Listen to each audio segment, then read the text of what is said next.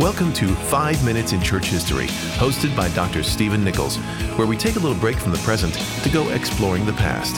Travel back in time as we look at the people, events, and even the places that have shaped the story of Christianity. This is our story, our family history. Let's get started. Welcome back to another episode of Five Minutes in Church History. I am very excited about this episode because I have a good friend of mine who is a fellow church historian. We have on our program Dr. Michael Haykin. Dr. Haykin, welcome Good- to our program. Good to be here.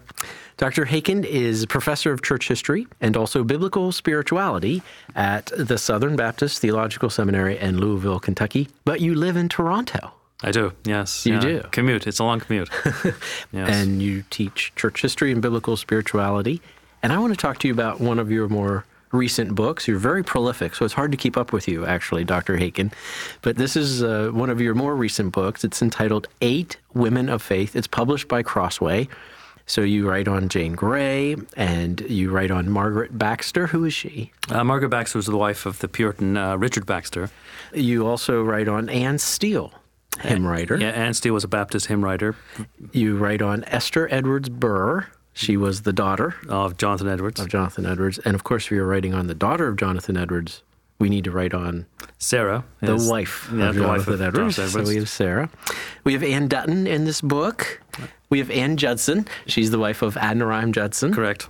And then we also have a novelist, Yeah, Jane Austen, Jane Austen. who you wouldn't expect, but is a believer. And there she is. Yeah. So, of these women, let's pick one in particular that we can talk a little bit about.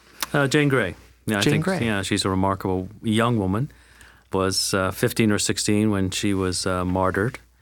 Born in a very tumultuous time, the time of the Reformation in England, uh, born 1537, and would die in 1554.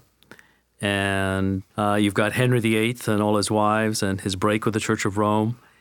And in the midst of this, you have this young woman, Jane Grey. Her parents are schemers. Uh, they send her to the court, hoping that she'll somehow get linked up with the future king, Edward, uh, Edward VI, who would be a, a significant force for Reformation. Uh, Calvin called him the young Josiah. They're hopeful that uh, somehow, you know, marriage bells might be down the road, but that doesn't happen. But in that context, uh, Jane has been exposed to the gospel. It's probably Catherine Parr, uh, Henry VIII's last wife, who is instrumental in her uh, awakening faith. And uh, by the early 1530s, she's definitely a believer, corresponding with reformers on the continent. When Edward dies in 1553, he's very aware that the line of succession would run to his eldest sister, who is Mary, who is a diehard Roman Catholic. He doesn't want that. And uh, his other sister, Elizabeth, who will become queen and will be a remarkable Protestant queen, she is regarded as illegitimate, and she was indeed. So he latches on to the idea of having Jane succeed him. And so he changes the order of succession in his will. And Jane is declared queen at his death in 1553 and is queen for about nine days.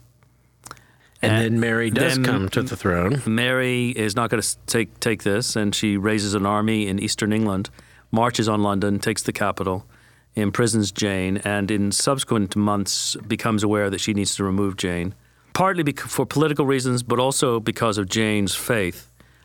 And a very significant dialogue takes place a few days before Jane's death, in which Mary sends her chaplain, John Feckenham, to convince Jane to renounce Protestantism, her evangelical convictions, and embrace Rome. And you can see they're debating the key issues of the Reformation. Here's That's this young woman, 15 Yes. years old, On trial for her life. literally. exactly. Yeah. And she's debating theology. you know, things like the nature of the Lord's Supper, the authority of the Scriptures, the nature of the church, how we are saved, and she emphasizes we are saved by faith alone. Uh, it's just a tremendous little dialogue. Well, there you go. Jane Grey, and she's joined by seven other women from the pages of church history that you need to get to know. Dr. Haykin, thanks for being with us, and thank you for this book. I'm Steve Nichols. Thanks for joining us for five minutes in church history. For more information or to listen to past episodes, please visit 5minutesinchurchhistory.com.